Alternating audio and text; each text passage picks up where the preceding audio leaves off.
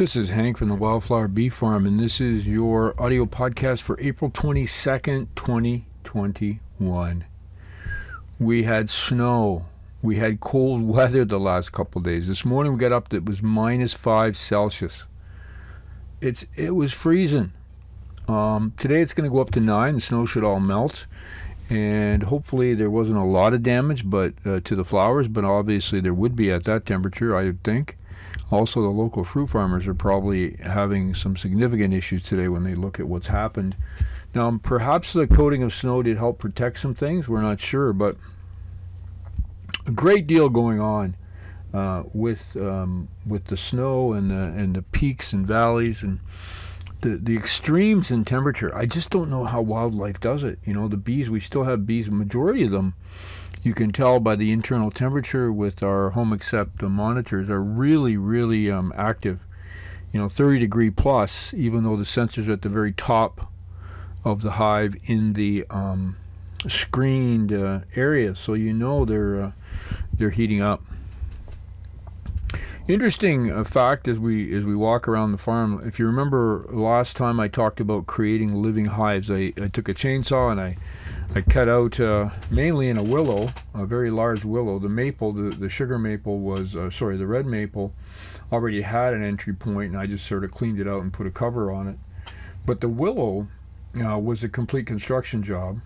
Um, first time really I had to do something like that, put it all together, so hopefully it'll work and some bees will come in. But what I did do is I put a um, temperature sensor and humidity sensor inside the living willow hive. It's a willow tree and lo and behold, while it was minus five today, and I posted it on Instagram, while it was minus five today, it was one degree inside the high. So it was six degree difference this morning. And it goes to, and, and it's been like that consistently. Uh, the humidity is also much higher, however. It's been in the in the 90s consistently in the 90% range, regardless of what's happening outside. So that has to be a product of, you know, just being a living organism, which is a tree, and uh, the humidity inside that uh, that enclosed space. But the you know, even on days when the temperature went up to eight or nine around it, you would see that the hive would, even though it's not occupied, so there's nothing in this hive, you would see that the the hive, in fact, would have that temperature maintained constant throughout the evening till the next morning, even though at you know at night it go down to two until we had this recent cold spell.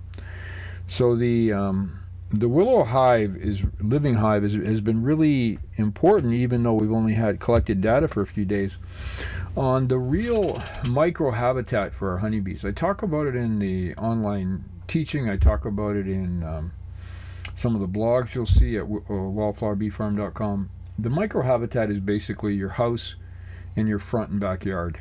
And if you look at that for bees, the house does appear to be significantly important, although we have had success this past winter with hives in the typical rectangular Langstroth. The top bar hives survived, all of them. The one log hive, which was a log where a hive was created and then that log was attached to a living tree, so the log is not in the tree. That hive survived and seems to be thriving this spring. We have uh, four more of them out as uh, possible uh, swarm catchers, should the swarms start happening. And now we have two hives inside living trees, which we'll be monitoring, and hopefully I'll do one or two a year, and we'll get to 10 or 15 trees uh, of having uh, living hives and I think you know when you when you read the science that talks about you know trees are a mile apart, it's because they don't have a lot to eat. In our case, because of the 35 plus acres of, of forage, including different clovers, which are highly helpful in increasing the population of bees on our property, I think that gives us an opportunity to do that. So that's the first point. The second is I was able to track down um, queens. There's a there's an organization in Saskatchewan that raises queens in a way that's more like what we're doing with helping bees. They they spend the winter outdoors, and you know Saskatchewan is really cold, uh, and they are bees uh, uh, queens that are also somewhat uh, selected or survived different diseases. Definitely a different genetic pool. And I actually ordered five of them, and they're supposed to be coming in June. So what I'll be doing is splitting five hives and adding these queens, and hopefully some of them will survive, just to add new genetics to our ecosystem here. Highly helpful, I think. And hopefully that will, you know, unless something else comes along, that will be what all we'll need to do to maintain what's starting to happen here. I was, I was kind of reluctant to do it because I was worried that, you know, things are starting to move forward. But the other issue is because we didn't have a lot of loss, we really have no selection process going on. So I'm not sure how that's going to happen. Perhaps this year we'll have more of a 30, 40, 50% loss. And although that sounds horrific, it's actually an advantage, excuse me, because it, it, it sort of helps with the bees that survive being that much more, that much stronger.